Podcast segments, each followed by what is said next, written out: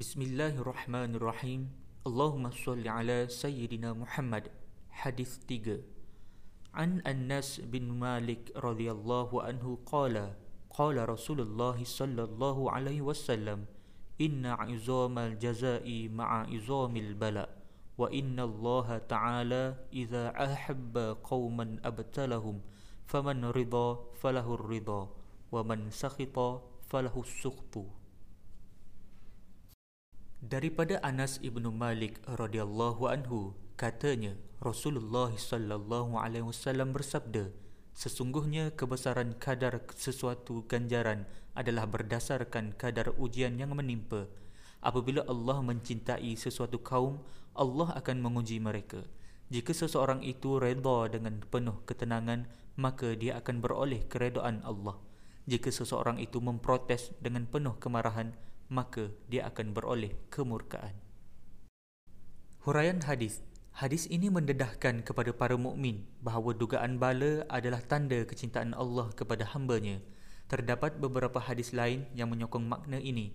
Menurut hadis ini, lebih berat dugaan yang diterima di dunia, maka lebih besar juga ganjaran yang akan diterima di akhirat. Ini selaras dengan hadis lain yang menyatakan bahawa golongan yang paling dahsyat menerima bala ialah para nabi kemudian mereka yang dekat kedudukannya dengan para nabi seperti para wali. Kemudian yang dekat kedudukannya dengan para wali dan demikianlah seterusnya.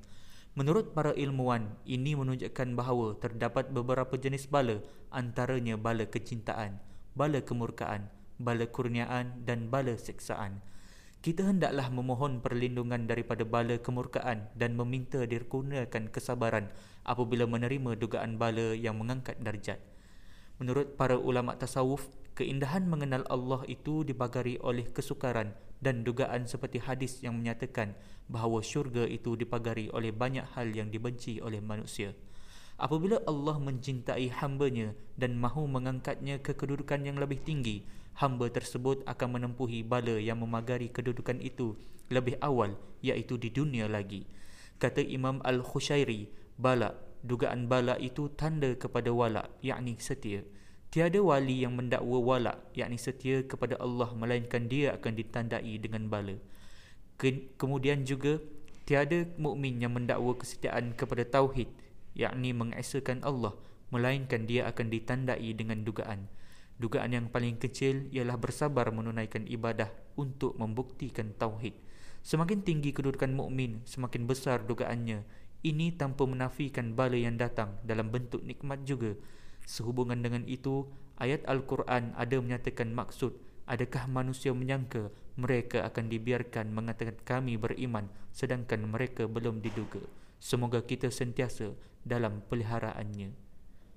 Ulangan hadis Daripada Anas ibnu Malik radhiyallahu anhu katanya Rasulullah sallallahu alaihi wasallam bersabda Sesungguhnya kebesaran kadar sesuatu ganjaran adalah berdasarkan kadar ujian yang menimpa.